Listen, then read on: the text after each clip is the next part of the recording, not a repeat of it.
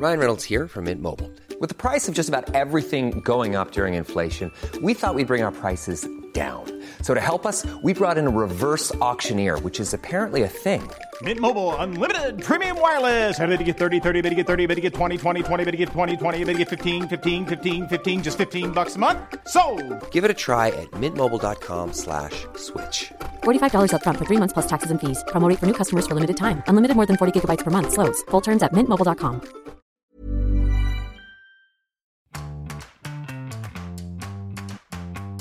Welcome to How to Date, a show about how to master the messy, complex, challenging, and bizarre world of dating when you really didn't think you'd be back here again. I'm your host, Dr. Amantha Imber. And I'm your co host, Monique Robin.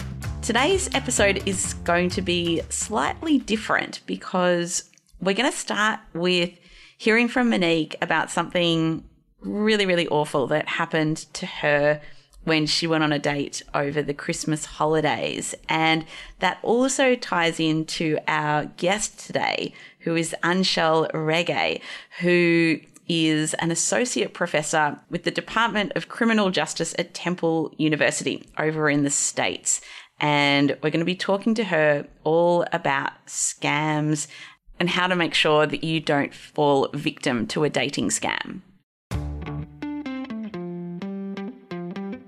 So, Monique, I'm not going to ask you how your week in dating was because we're actually going to talk about something that happened right at the beginning of this year over the Christmas holidays. And we haven't recorded this until now because it was, I'd say to say it was traumatic is an understatement. It was one of those rock bottom moments for you. So, it all started, well, it started for me when I got a text message from you must have been at six in the morning saying, Are you awake?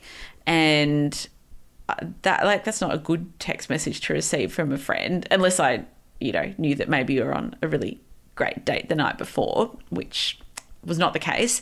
And it turns out you'd had one of the worst nights of your life. So do you want to talk about what happened?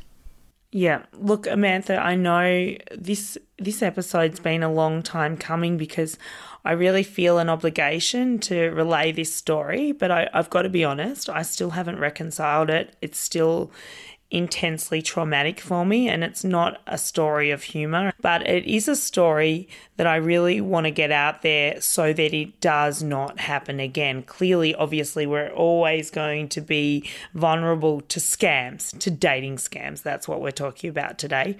But um, the more awareness that is out there, the more pe- protected I hope people are. So, first, I want to say, and I think you will agree, and I'd like you to, to disagree if that's not the case, I am extraordinarily vigilant and perceptive with people. I feel that I am not vulnerable emotionally to a scam. I feel I'm pretty savvy Definitely. You are way smarter than the average bear. Yeah, I've got good street sense, I feel.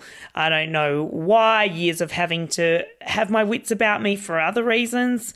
But either way, I feel that if it's going to happen to me, it can happen to anyone. Let's get that straight. Definitely. Now, Amantha and I, since this scam that I'm about to tell you about, have also done a lot of research into dating scams, and a lot of dating scams involve long term grooming. And this dating scam was very different. And it was the fact that it was so instantaneous and so quick that it happened to me. So that's my first point. Before I get into the story, I'd like to express that sometimes if you think of sleight of hand or pickpocketing through uh, distraction, through quick, fast paced cadence, you can be victim to a scam. And that is what happened to me. Let me explain it met a guy online, and I don't know about our listeners, I don't know about you, Amantha, but I often talk for a little while, maybe at least 10 exchanges before we move into, say, um, giving each other our mobiles. This guy was really quick. Few exchanges, we'd swapped numbers. That day he was charming and video calling me, and this and that. Happened that I had my youngest daughter with me, and my mum said to me, I'd like to see Charlie, my youngest daughter. Um, have some time out. She never proactively offers that. Sure enough, the guy that I'd been talking to said, What are you doing tonight? To which I said, I'm having a night on my own. He said, Come on, don't do that. Come and meet me for a drink. I said, No, I'm not dressed for a drink. He goes, Just a quick one. And I thought, what have I got to lose? I'll I'll meet you for a quick one. He chose the venue, and that's important to note. He also chose the table. Hmm, okay. And I'll tell you why that's important because venues are often equipped with video cameras. So if a scam is going to occur in a venue, a scammer will often position themselves in a way where there is no video footage of the scam occurring. Super dodgy, isn't it? Yep, so there you go. That's something to consider.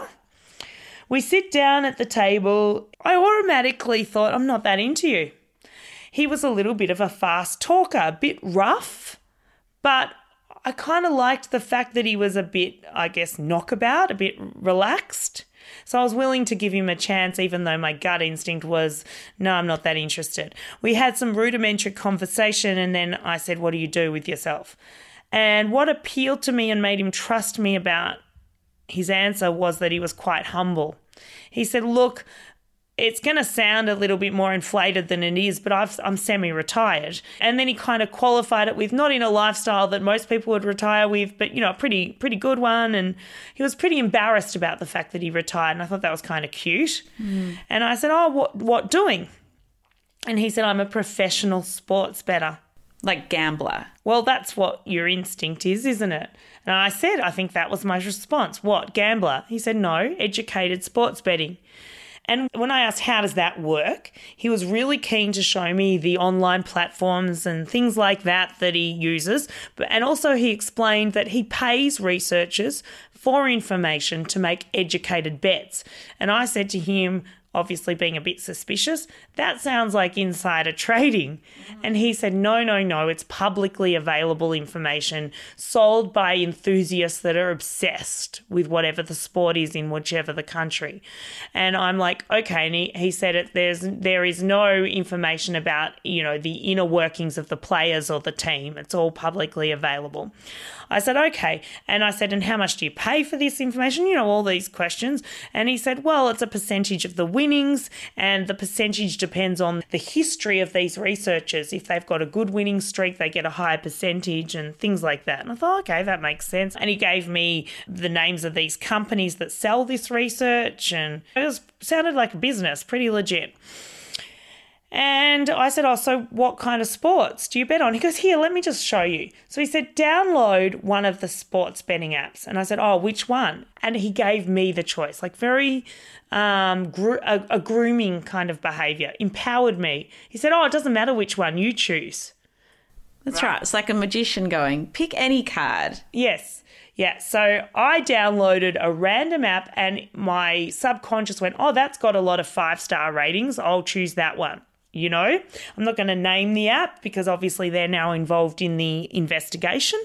So I downloaded this app and he's showing me how it works. He's saying, look, you can bet on Korean basketball, you can go into here and bet on Australian football and this and that. And I'm trying to take interest because this is his job. And he's also, mind you, just as an aside, looking at my yoga app and looking at how I do yoga online. So he's not it's not just me taking interest in him. He goes, Look, there's a, it shows you what events are about to occur. Look, there's a horse race in Hong Kong about to start. Why don't you bet, to see how the app works, why don't you bet a dollar on a horse? Hmm. And I went, yeah, okay. I thought that was fun. And it's clearly a legitimate app. I think it had th- tens of thousands of five star ratings. So I bet a dollar in it. And as I bet it, it prompts me to set up an account, Mm. including my credit card details. As I'm doing that, he's like, before I even decided whether I do it or not, before I even objected, oh no, it's gonna, it's asking me for my credit card details. I can't be bothered. He's using this fast talking scammer language of saying, turn your phone away. I don't want to see you enter your credit card details. That's so unsafe. You women, my goodness. So he's like already putting it in my head that I'm about to enter my pro- credit card details and that I'm safe in doing so because he's protecting me. So I entered my credit card details because by this point I don't want to let him down. Put a dollar on and he goes, "Oh god, I feel bad now." And he puts a dollar on the table type thing, joking, you know. And sure enough, the horse loses. We go on to the, and that's it. Oh, we're back and forth with the phone, me showing him my uh, yoga stuff, him showing me different uh, countries and how you bet on events. And then he's handing the phone back, passing it, handing, showing me screens. A lot of fast talking, fast movements. And then we continue on with our date. And after two drinks, I think maybe even only one drink, I said, I'm going to call it quits. And then we walked out together, but I sensed him lingering. He didn't want to leave. And I'm lingering because by then I'm feeling a bit uneasy about it. I don't know why, intuitively. And what I thought was, oh, he's a retiree. He doesn't want me to see his fancy car or something that I might judge him because he said he retired modestly or something. This is the thoughts I'm having. But I'm not letting him get away with it. I then get into my average car and he gets into his beaten up Suzuki Swift mm. in front of me. Now, call me judgmental, but I'm thinking, okay, modest retirement's one thing, but unroadworthy retirement? That's another thing. Mm. Seriously. So something compelled me to take a photo of the registration. Anyway, I get in the car and I'm feeling really uneasy, really rattled. What do I do? I go straight into that gambling app. He, I'm not going to mention the amount, but it was everything I had on my Visa debit card, so my savings, a link to my savings. Mm. He had debited me for thousands of dollars. How had he done that though? Because you'd had your phone the whole time, hadn't you? I'm going to answer that question, but before I do, I'm going to tell you another thing. I later found out he had been out of jail for six months for the same scam, where he had scammed women a total of $85,000 for the same thing. He is on a court order as part of his early release to repay these women. So I suspect he got back into this scam to raise the money as a gambling addict to now repay the prior debt. Just as an aside, so I'm not the first person. I went to the toilet twice in that date. I go to the toilet a lot. I've had four children, weak bladder, you know that. Also, what he did was in the fast moving of grabbing my phone, showing me something, handing the phone back, he had placed bets on the app on a fixed Korean volleyball game. Now, you're going to say, okay, that doesn't matter because if it wins, it's going to be your winnings because it's in your name. No, I'll tell you why he does it. So, firstly, if you are a subscriber to these online betting platforms and you continually bet on things that come out of South Korea, which are known to be fixed, and what does fixed mean? fixed means there one team is already um, been paid off to lose. Oh, so the outcome's kind of predetermined. Yeah, it doesn't always happen, Uh huh. but it's 90% of the time, 80% of the time, that team's going to win. Right. So constantly on these online betting apps, people are watching how your bet your, your betting behavior. So if you bet 10 times on an AFL game and just once on that, it's not suspicious, right? Or you might they- they'll let it go through to the keeper. What this guy does is he gets women to bet and then he extorts the money out of them, threatens them. How? So Well, what you did was illegal. That's a fixed game. You give me the money and I won't report you to the police. Or, and I don't know exactly how he's done it, but this is what, because I my investigation obviously hasn't been concluded because I can't get too much information off the police. But something like I'll thr maybe I'll threaten your children wow. if because also another thing that was really disconcerting is to set up this account you have to enter in your address don't you your home mm. address he knows where i live Oh God. so he had through the fast handling back and forth of my phone bet thousands of dollars on a fixed game and i am now in a position where i am still having this these erroneous bets investigated by both my bank and by the betting app in the hope that I will recoup my money. So you're in the car when you realise this after you've seen the car that he's driving and your kind of your, your intuition has gone off. There's something not right. So you've seen that he's placed these huge bets. So what do you do when you've realised that? Okay, the first thing I did is rang rang him because I had his mobile number. Hysterical. because you know the situation I'm in at the moment, cash flow is an is a concern, and uh, it put me into a spin. I rang him and I I went, "What have you done to me?" And he went very calmly and straight away giving me the indication that he has done this before. He's like, "Don't worry, it's going to win." Huh. So he, he admitted he did it. Yeah. He said, Don't worry, it's going to win. And you're going to be very wealthy if you don't call the police. It's going to win. Oh my God. So what do you do? Uh, the first thing I do is call the bank because I'm hoping that I, the transaction's still pending. The bank said, Well, you entered your credit card details into the app, so you're going to have to wait till that's out of pending and then dispute the transaction. So then I ring the betting app and I, and I say, "Help! I didn't make that bet." And they said, "Well, yes, you did because you set up the account. Did you or did you not?" Yes, I did. Oh God. And then I ring the police. And that's where you came into it. I rang the police. The police didn't want to take a statement then and there, remember? That's right. Because you called them like at midnight or like in the middle of the night. Well, this was all transpiring. yeah, yeah. So I called the police. The police took some details, but not an official statement. And it wasn't until I spoke to you and you went, Did you make an official statement? I said, Well, I told them what happened over the phone. You were like, No, that's not an official statement. You need to go into the police station. And that's when you came became a part of the story. That's right. So we went into our local police station and were there, I reckon, three or four hours just to give a statement. And then that's when we learned actually that the person that had scammed you was known to the police, in inverted commas. And in terms of where things are at now, the investigation's well underway. Yeah, look, it's been referred to a special crime investigation unit. So they've taken it seriously, the Vic Police. There is an issue because of the nature of the scam, and a lot of it was because of my vulnerability in terms of, um, you know, I did put my credit card details into the app. I did set up the account. So I'm hoping to get my money reimbursed. I know the women who had been scammed in the past, for which this gentleman, this asshole, went to jail for. I know they didn't get their money back. And it's only through the court system that he is now required to reimburse them. But what I want to point out, more than the money itself, is how this has left me and what it did to me in the first instance.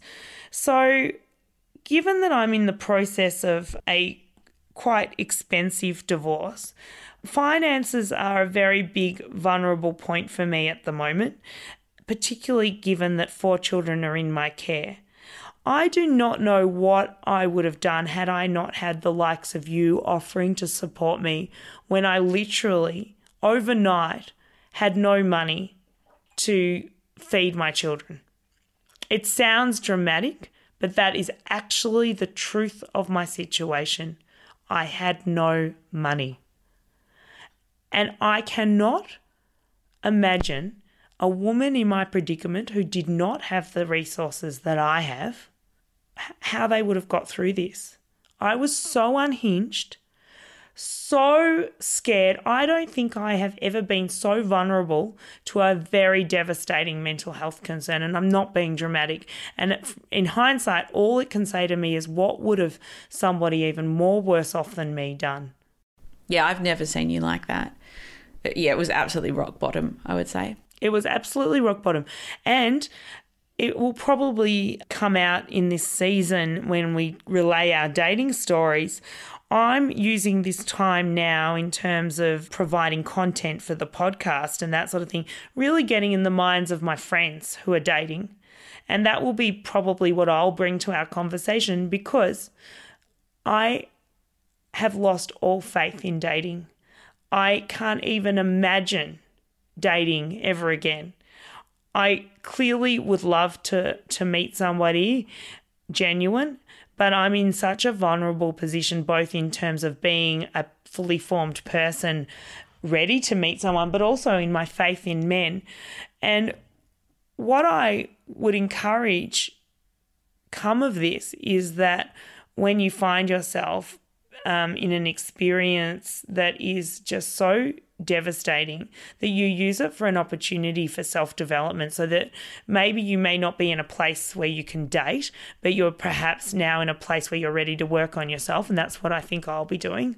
Yeah, and that's what because we've kind of we've got a pact i guess because it would be really easy for you in a low moment or looking for distraction to hop back on one of the apps and find validation through men but we've got a pact where you're going to have 10 sessions with a psychologist to do work on yourself and just get mentally stronger and i think ready again to do what you have to do when you're dating, which is essentially make yourself vulnerable to the people that you're going on dates with. Absolutely. But really, what I want to say, for the sake of representing those people that have been victims of dating scams, is it may seem like a pact to you, but to me, it's not even an issue.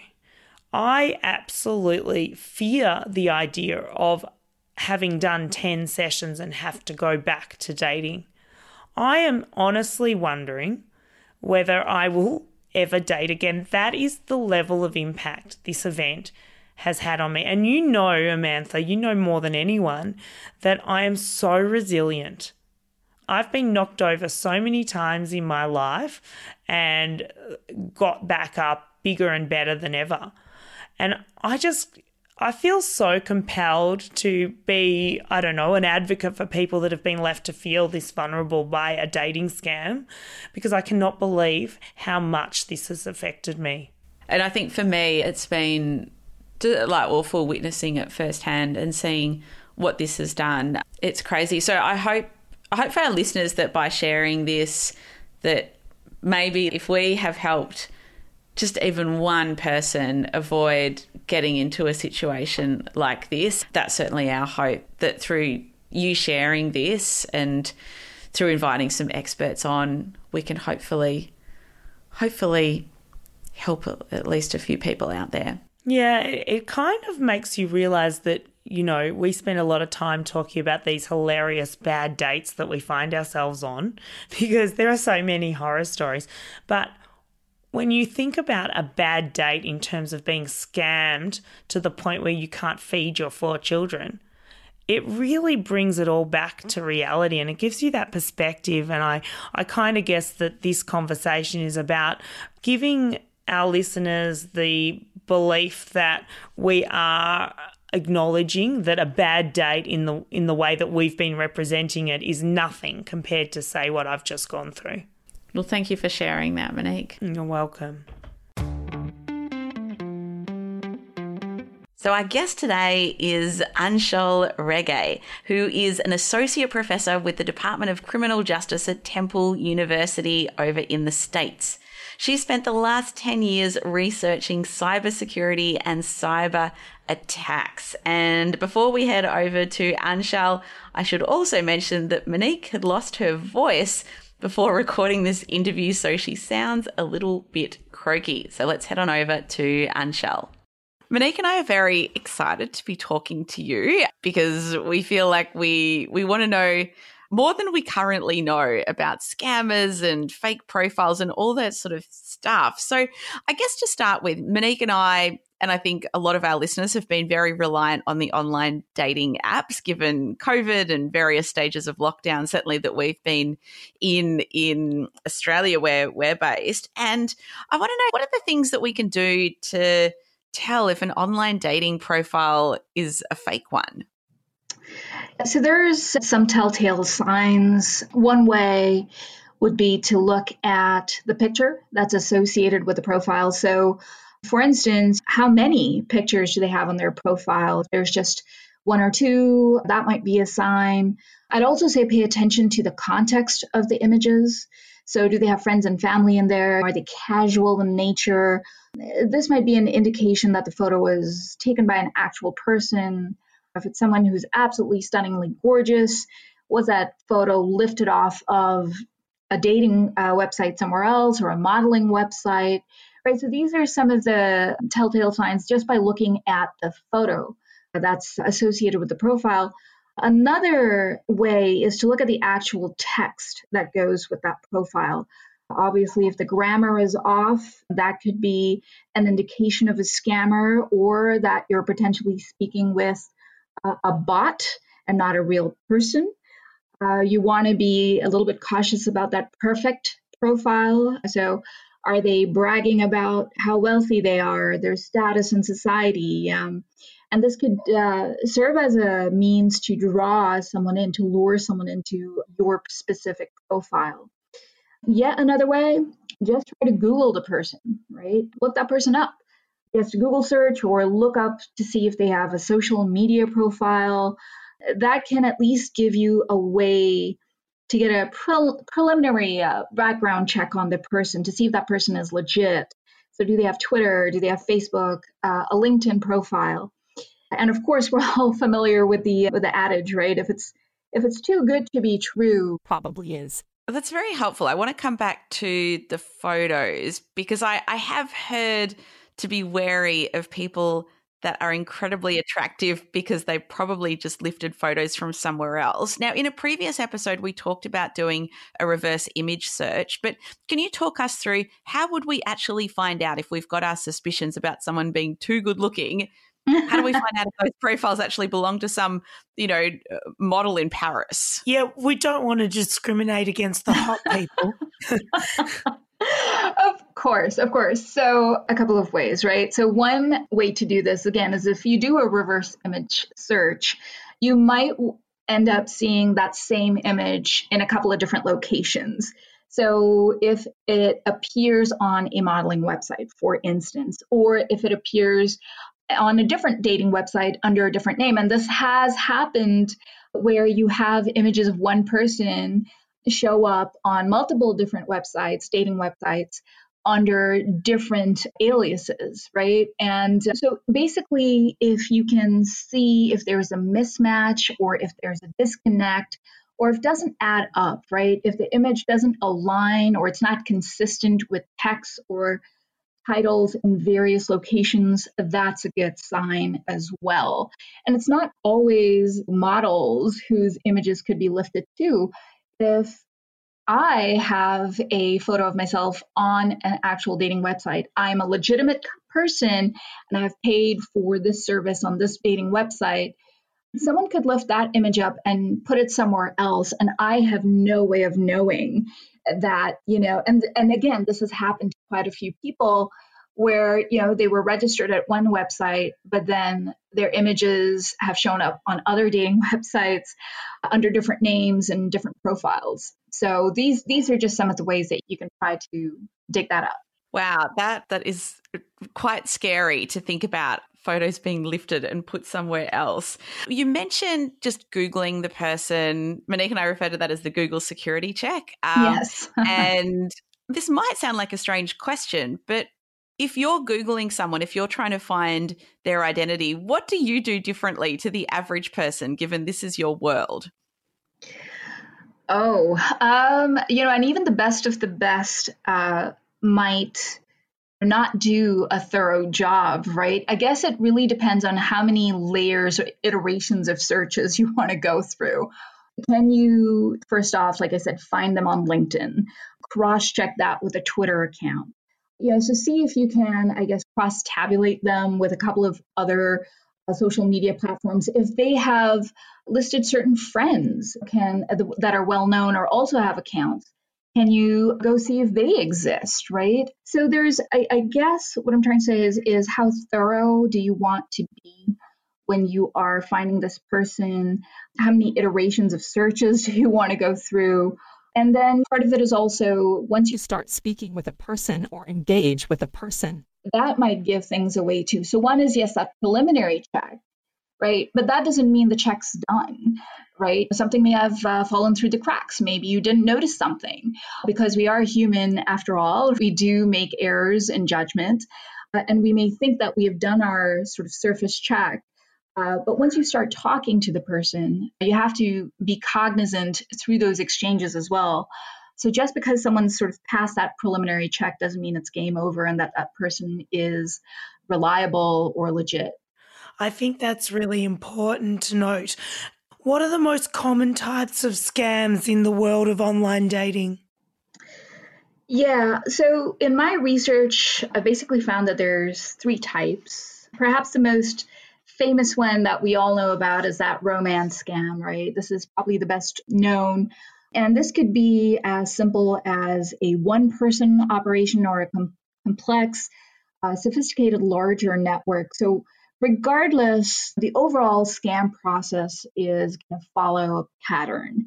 So, you're going to start by, you know, the scammers are going to create a fake account. Again, we talked about this, right? Using images and profiles, perhaps of real daters or whatever they can scrape um, from freely available images online. So once they've set up their account with this image and this profile, they're then going to start initiating contact with individuals, perhaps commenting on how much they have in common or how something about the profile sparked their interest, right? You need that hook.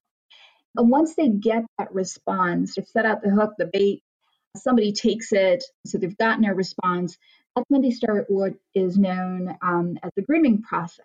So they can try to establish trust and bond with the individuals, and this could take anywhere from six to eight months. And once this bond is established, that's when you're going to have scammers who introduce a series of desperate circumstances. So something tragic or urgent or necessary that needs financial assistance. And it could start off as a small amount, but then the demands increase over time. And this is probably going to happen either until the victim just has no more funds to offer, or the victim realizes, you know, that he or she or they have been conned and they refuse to pay further. In this scenario, if they realize that they're being conned, an unfortunate possibility then is that they might be extorted at this point, depending on what kind of exchange they've had with this with the scammer. So, for instance, if they sent racy photos or if they had intimate video chats, scammers could threaten to release these on either porn sites or just publicly unless victims pay up. So, in this case, the scam has now unfortunately evolved into sextortion. So, that is one type.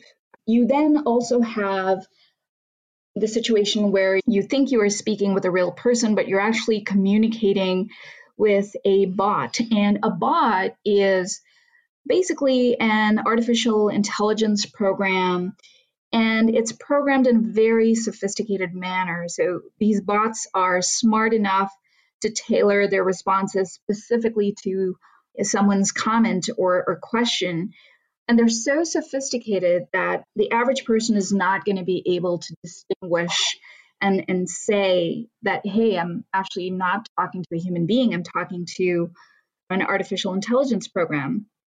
So, what would happen in this case, for instance, and of course, there's many variations here, of course, but the way this would work is a love bot, for instance, as I like to call it anyway, would take on a persona maybe strike up a, a risque conversation with you and then afterwards try to take you away from that platform onto a separate website, you know, and so they provide you with a link.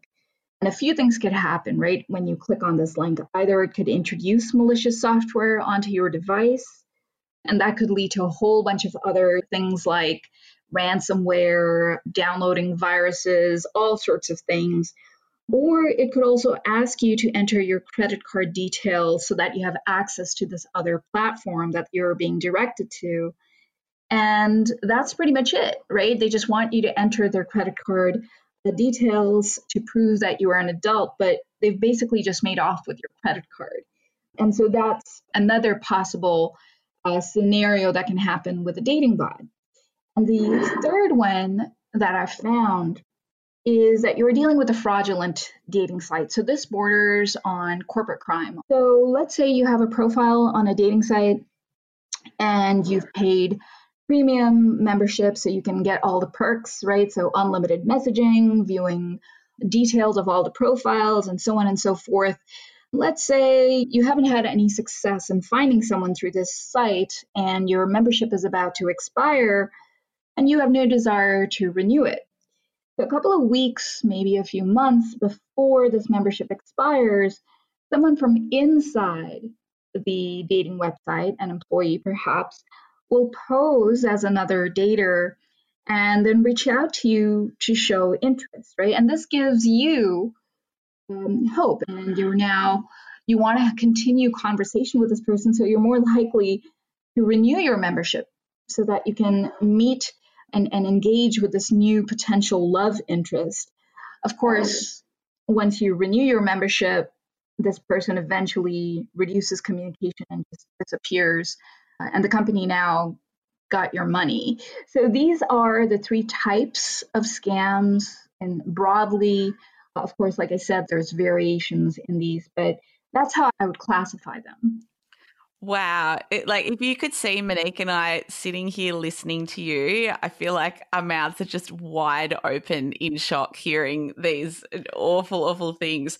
Just so we don't put all our listeners completely off dating. I mean, how common are these types of scams? And how often are we essentially coming across these fake profiles? Is it one in a hundred, one in a thousand? What what are the odds of this happening? You know, that's a great, great question. And I wish I had some statistics for you, but I don't know if anyone's actually looked at that. And that might actually be a very interesting area of research for the academic community. And it gets a lot more complex now when we're looking at deep fakes and the fact that you can have computer generated animations and images that aren't even real people right so then what does that mean for you know, the profile images that you have how do you even reverse image search something like that if the person just doesn't even exist right so these are all of the complications that come with advancements in technology. Uh, and that's just going to make answering that question of how often does this happen all the more difficult. There are, for instance, currently, anyways, there are websites that are dedicated to this, like romancescams.org. They have databases of scammers that have been identified. But the issue is you don't really know who the scammer is. All you know is that this was the image or this was the profile that was associated with it. And the one thing with online dating, as is the case with many, many cyber crimes in general, is that you never really know who you're speaking with. And it, it's very hard to get at the identity of the person. A lot of dating websites may not necessarily even vet the accounts that are created on there. So I wish I had an answer uh, to that question, but I can say that it's it's more common. It's only going to get more interesting with the introduction of big data, artificial intelligence, and, and deep fakes. Hey everyone, I've been on the go recently Phoenix, Kansas City, Chicago. If you're like me and have a home but aren't always at home, you have an Airbnb. Hosting your home or a spare room is a very practical side hustle. If you live in a big game town, you can Airbnb your place for fans to stay in. Your home might be worth more than you think. Find out how much at airbnb.com/slash boast. What I want to ask you is I was the victim of a scam. However, my scam was more quick and immediate. And I really feel it was the hustling nature of this guy and the fact that I didn't have time to think that made it plausible, that made it eventuate. And we talk about this concept of grooming. Right. And I think it's important to note that grooming isn't always a long term phenomenon. Mm-hmm. Yep. What percentage of grooming is more immediate and what is more long term? I, I still feel really compelled to make sure our listeners are aware that grooming doesn't have to be a protracted experience.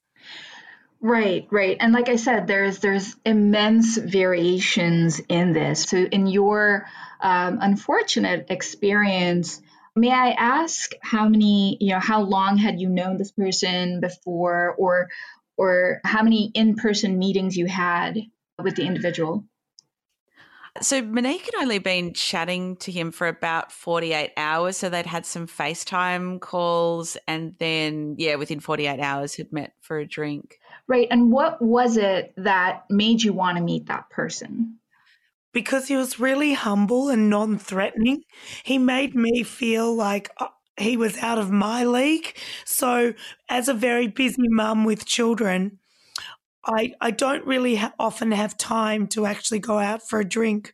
And it just so happened to be that he was very spontaneous and I just happened to not have my kids for an hour or two.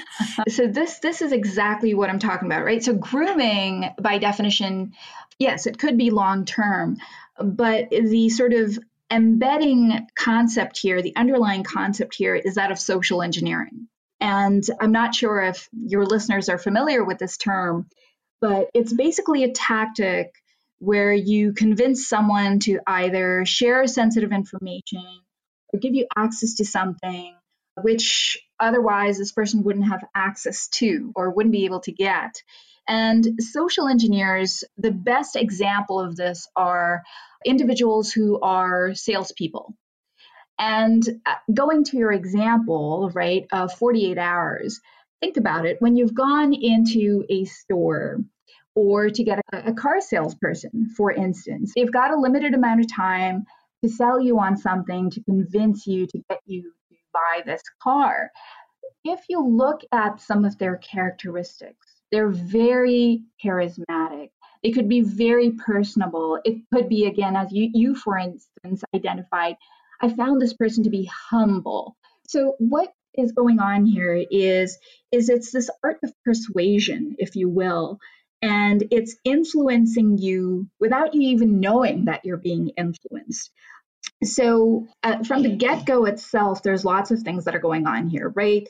If we're looking at someone who's, let's say, on an online dating site, chances are what they're looking for is a connection with another individual. And the scammer knows this all too well. They're trying to hook you in, to lure you in. They might tell you exactly what you want to hear at that time.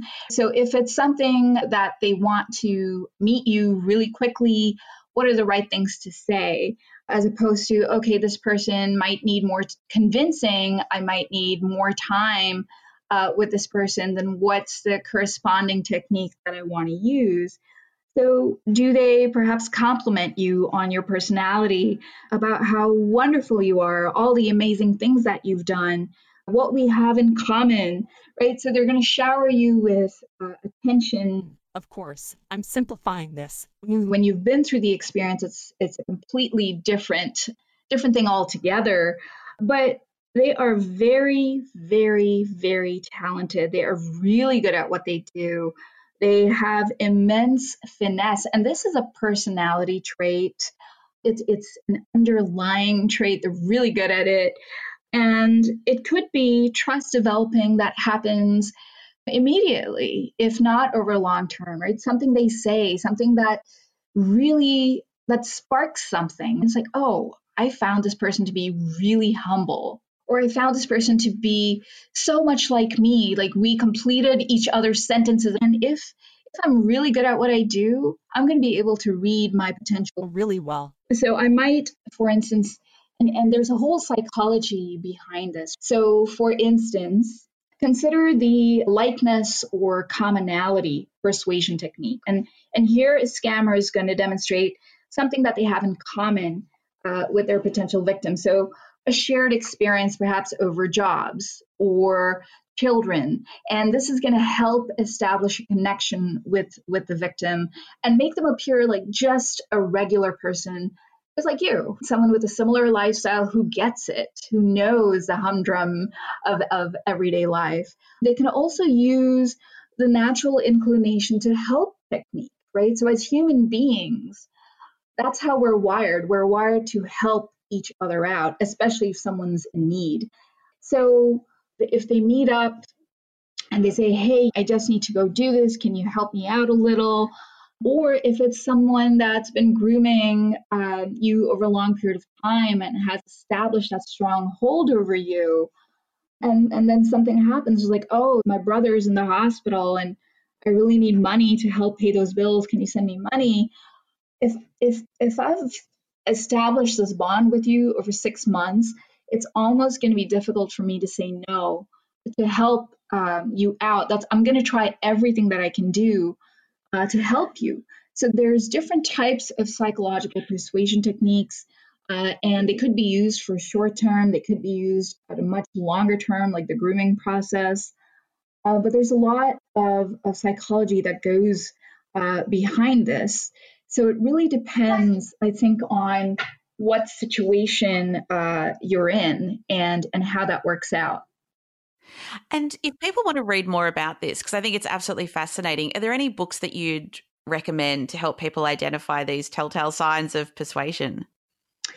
There's a lot of great psychology books out there in general that you can look up. There's been a lot of research in the space of cybercrime and psychology, even to understand how, not necessarily for romance scams, but how do people fall for scams in general. They can pick up any um, book on social engineering that just talks about these types of things. And I do want to stress on the fact that social engineering is not something that is always used for malicious purposes. We all try in our behaviors to, uh, you know, to try to manipulate something to our advantage, and it doesn't necessarily mean that it's malicious. So there's there's many different books that are available uh, out there, but if they just look up with these types of, of keywords, they should be able to come up with some pretty pretty good, well known ones. I find it really disheartening that you mention that the grooming process can take six to eight months, let's say.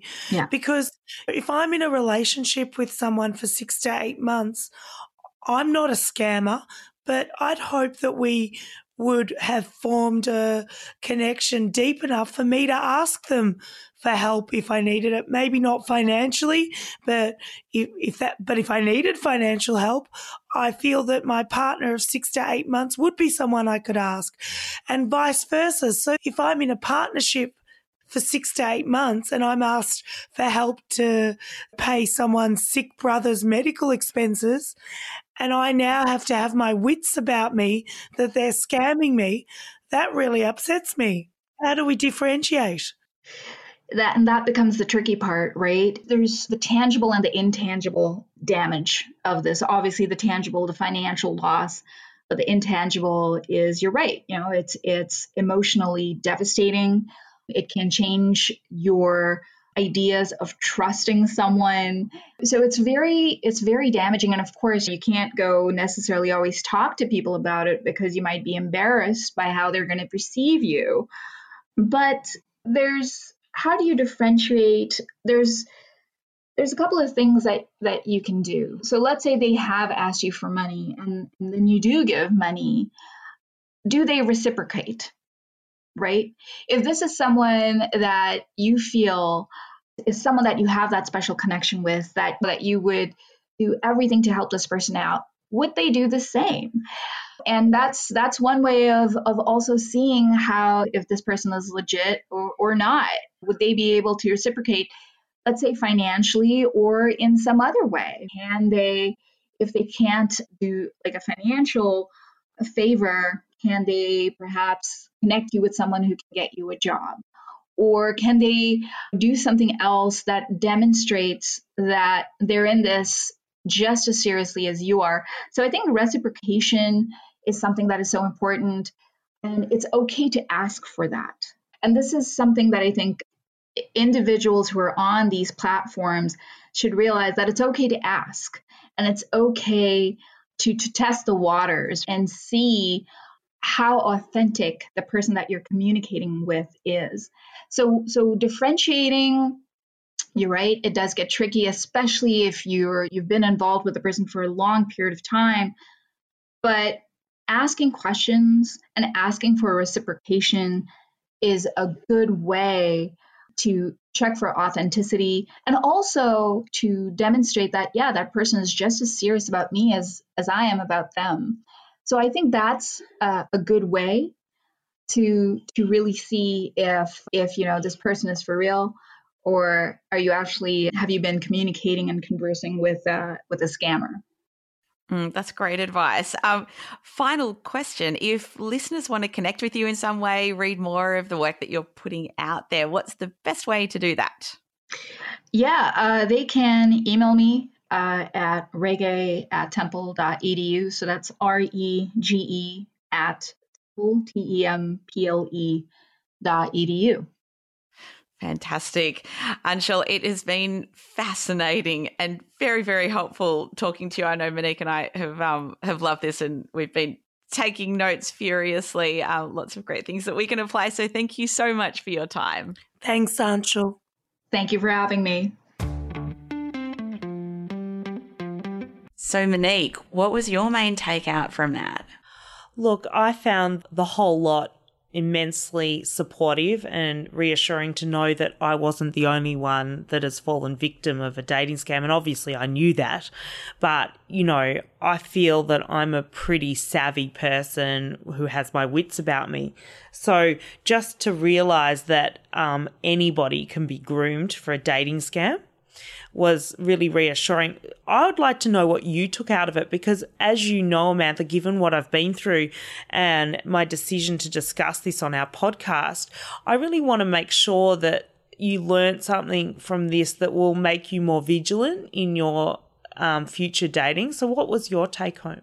I've started looking more differently at dating profiles that maybe seem fake. So, just thinking about what Aunshul was saying around you know, just like looking at the pictures and looking at the text, and does it look like that someone that speaks really good English has actually written the profile? So I, I feel like I'm a little bit more suspicious of profiles that have an incredibly attractive guy that can't seem to write English very well. So that would be a big takeout for me, just trying to be better at spotting fake dating profiles.